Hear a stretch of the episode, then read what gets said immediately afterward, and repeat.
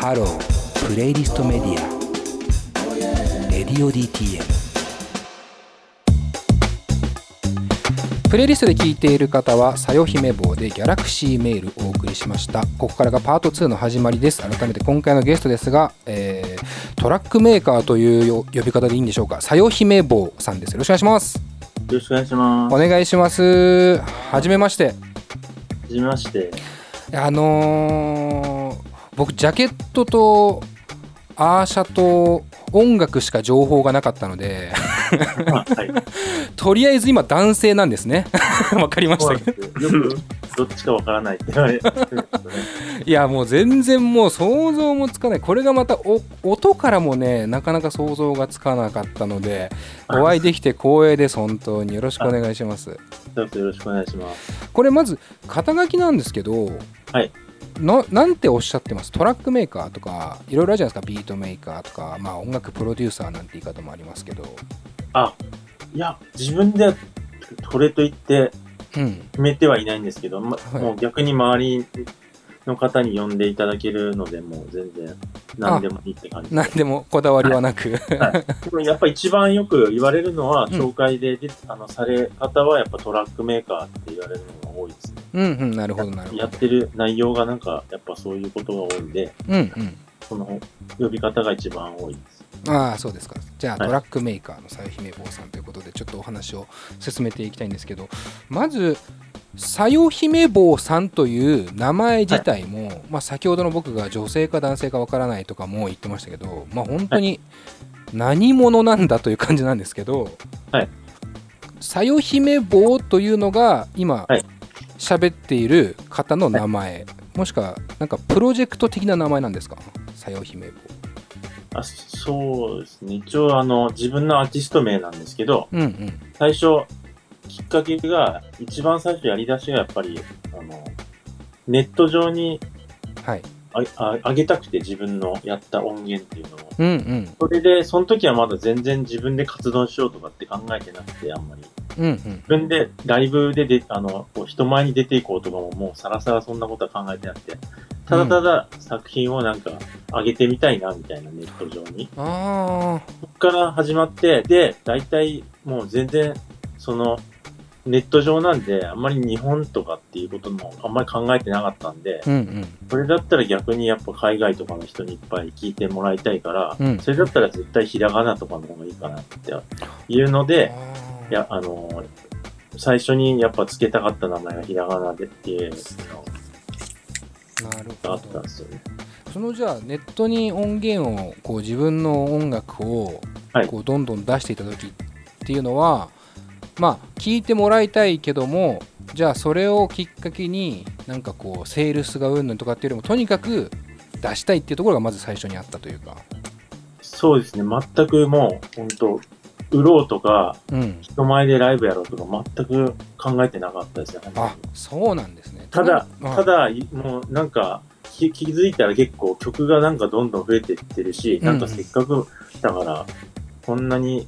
曲がいっぱいできてきてんだったら、なんか、ちょっと発表っていうか、そういうネット上で結構、うん、あの、発表してる人とかもいるっていうのを知って、僕、あの、ちょっと恥ずかしい話、あんまり SNS っていうのをやってなかったんですよ。なるほど。はいはい。で、ネットはすごくみいろいろ見てたんですけど、うん、ブログとかはすごいチェックしてたんですけど、海外の。うん、で、結構やっぱネット上でみんな、あな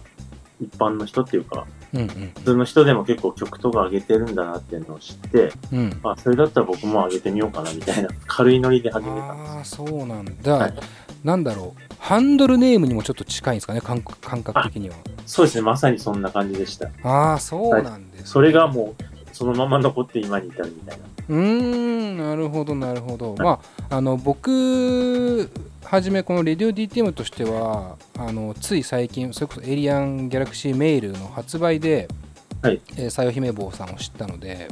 あれなんですけどまあ活動自体は割とじゃあなんだろう長いことやってはいたという感じなんですかね。ああでもどうだろう。よ、えっ、ー、と活動自体はでもそんなに長いってことでもないのかな。あの一番最初に発表したのが2017年ぐらいだったから、うんうんうん、まあ発表したので言うとそんな前ではないね。はいはいはい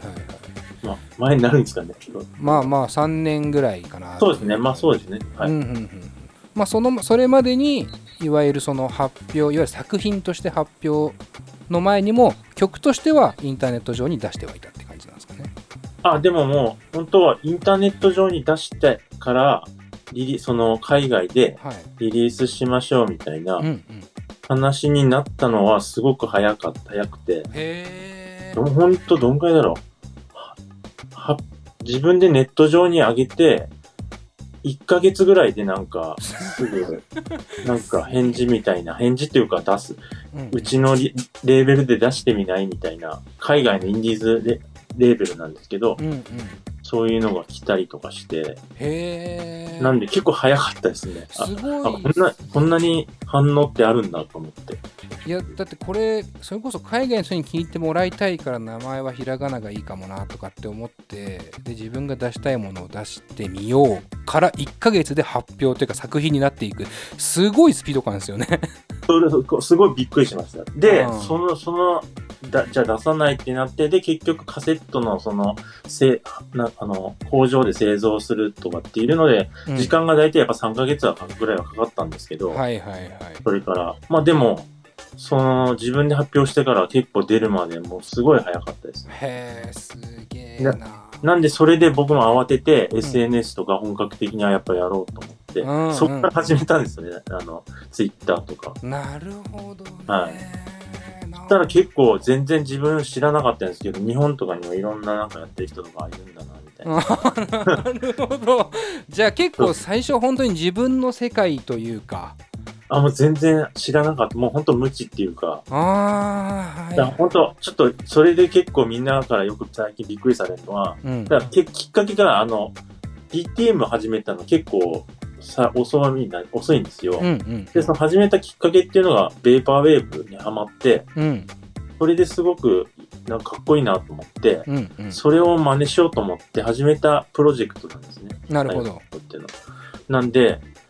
その、ベーパーウェーブ自体も、あの、サンプリングって分からなかったんですよ。うんうんうん。あれ全部結構、全部じゃないんですけど、まあ半分ぐらいは自分でちゃんと演奏してんだろうなと思ってて、はいなるほど、うん。それを、あの、打ち込みで、なんかどうやったらコピーできるんだろうみたいな。うん。そういうので結構ずっと一人でやってて、なるほどね。はい。最初はじゃあ。曲がどんどんなんか溜まはいっていったみたいな。サンプリングのはい。こうなんだ人力を 最初はやってたんだサンプリングされてるものをサンプリングという手法ではなく人力で自分あで音を構築して。あサンプリングもやってたんですけど、うんうんうんあの、でもあの、なんていうの楽曲としては結構みんなちゃんと自分で弾いて、バンドみ形態みたいで作ってんのかなと思ってたんで、はい。で、まあ自分も、あの、その時はもう一人で、もうバンド辞めてたんで、うんうんそれで自分で打ち込みとかでできないかなと思って、うん。本格的にじゃあ DTM、ちゃんとソフトとかをかうん。買い揃えてやってみようと思って、うんで、ややり出したプロジェクトっていうか、はいはい。はい今の経歴だけでもなかなかこう異質というか異例な感じもするんですけどごめんなさいちょっとこのベイパーウェーブの話とかもうちょっとね後半にもあの、はいしっかり時間取って話したいなと思っていてあ、はい。もうちょっとこうさよ姫坊さんの個人の部分も、え引き続き聞きたいんですけど、今言った、まあ、音楽の話に抜いてさよ姫坊という名前が、まあ、ひらがながいいっていう話もねありましたけども、はい。そもそも意味はあるんですか？さよああります。あのはい、あの、えっと、僕、九州が実家なんですよ。うんうんうん。地元九州で、佐賀っていうところなんですけど、そこの、なんか昔話みたいなのがあって、はい。そこ、なんかその、さよ姫っていう姫が昔いて、うん。みたいな。で、なんか、その姫が、えっ、と、なんだ、秀吉の朝鮮出兵の時にうん、武将がいっぱい来てて、佐賀の海岸のところに。はい。そこでなんか恋に落ちたらしいんですよ、その、さよ姫っていうのは、その武将、あの、武将に、朝鮮、朝鮮にこれから、あの、戦争に行くっていう、あの、うんうん。武将と恋に落ちて、はい。で、その武将が、もう、その、と、あの、戦争に行く当日、もう、お別れ際に、もう、か、もうわ、別れるのが悲しすぎて、ずっと泣いて、うんそんでそのままその武将はもう朝鮮に渡って、そしたらその後7日間、あの、ぶっ通しで泣きと、泣き崩れて、はいそのままなんか石になっちゃったみたいな。なんかこんな話があって、で、はいはいなんか、もうその、さよ姫の仏像みたいのもできちゃってるんですよ。へえなんか地元に。うんうんうんしかもものすごくでっかい、もうどんぐらいだろう。何メほんと、10メートル以上、18メートルくらいかな。ものすごいでかい像、像とかできちゃってて、うんうんうんそれ、それってすごいな、みたいな。うんうんうんのを、あの、思って、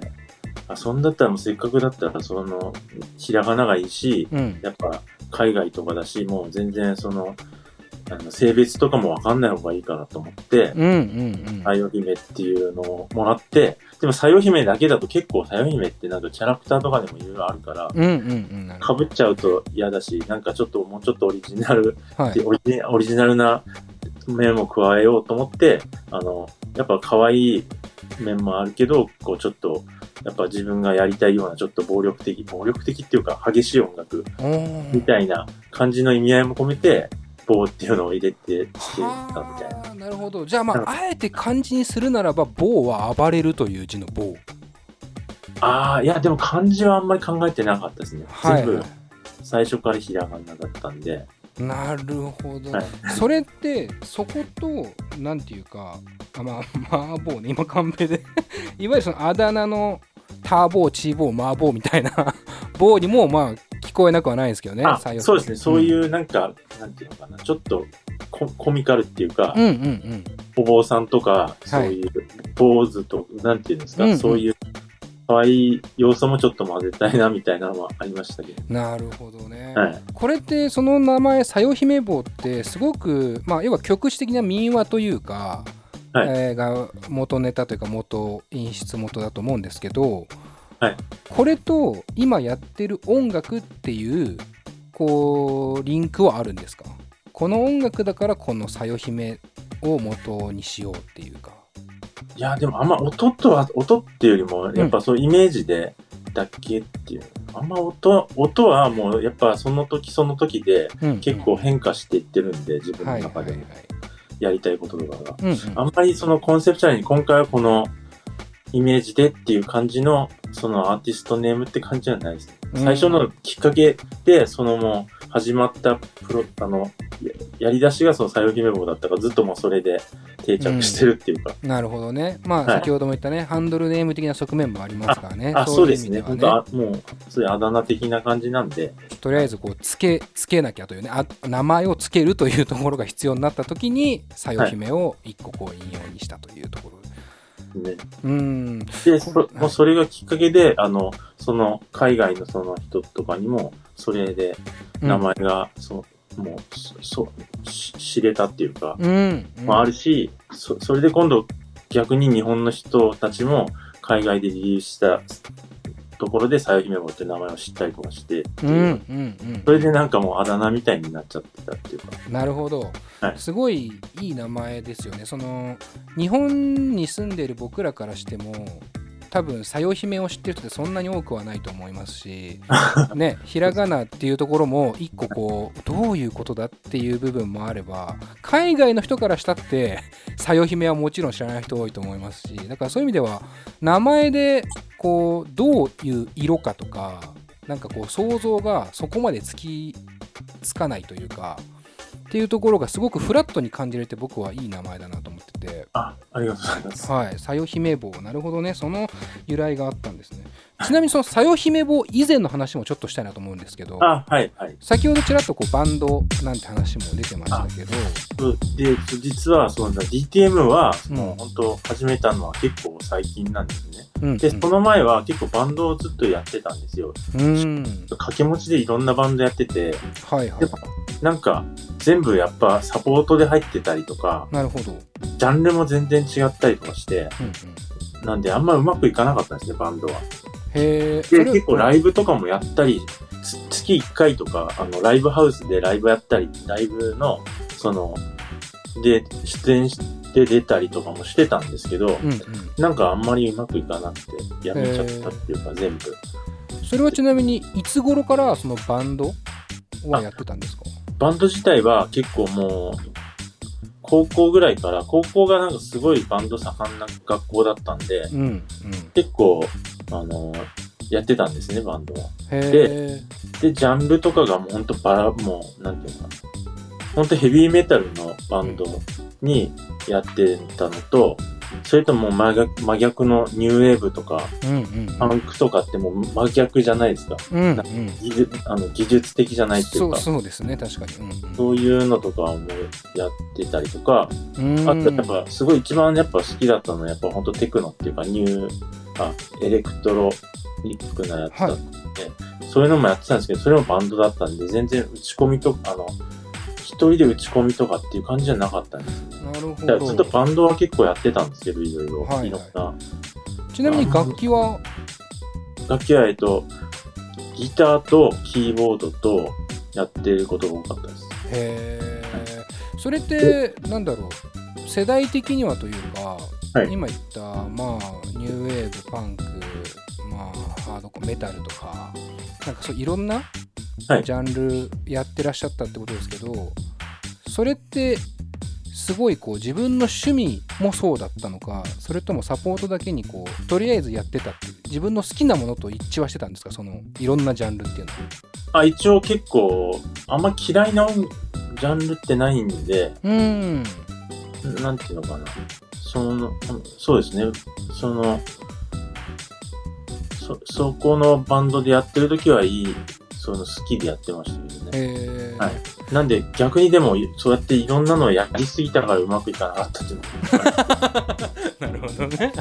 まあこう言ったまあ。んで。で自分で主導してやってたバンドでもなかったり、うんうんうん。なんかあんまうまくいかなかった。でちょ、っとこう、ルローニン的な感じでバンドやってたんですね。で、でもバンドやってる時は、なんかやっぱり、バンドでやんないとっていうなんか変な脅迫観念みたいなのがあって、うーん。なんか、一人でやればよかったっていうのもあるんだろうけど、うん、なんか、その時にあんま一人でやるっていう、なんか、そういう、なんていうのかな。自分でなんかをやろうみたいな発想がもうなかったんですよね。やっぱバンドをやるもんだろうな、みたいな。うん、うんうん。なんか、人前で、なんか演奏したりとか、人前に、で発表するのって、やっぱ、そうやってバンドでやるもんなのかなって、勝手に思い込んでたんで、に思ってた。うんうん。あの、あんまりなかったんですよね、一人ではいはい。何かをやるみたいな。なんかそういうなんだろうバンドでっていうなるのって一個世代的な部分も関わってくること多いと思うんですけどあそうだと思いますね。当時ど結構 SNS とかもやっあんまりやってなかったし、うんうんうんうんなんか、そうですね、なんか、やっぱ、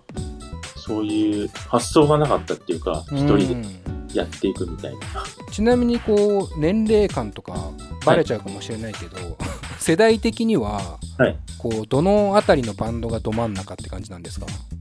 えっと、だ本当90年代とかですよ。うんうんうん90年代の、だ一番自分が、いや、本当にやりたかったのは、えっと、バンドとエレクトロニックのミクスチャーっていうか、なんか結構90年代ってそういうミクスチャーの音楽ってすごい多かったと思うんですけど、はい。うん。オルタネティブとかが流行っていって、はい。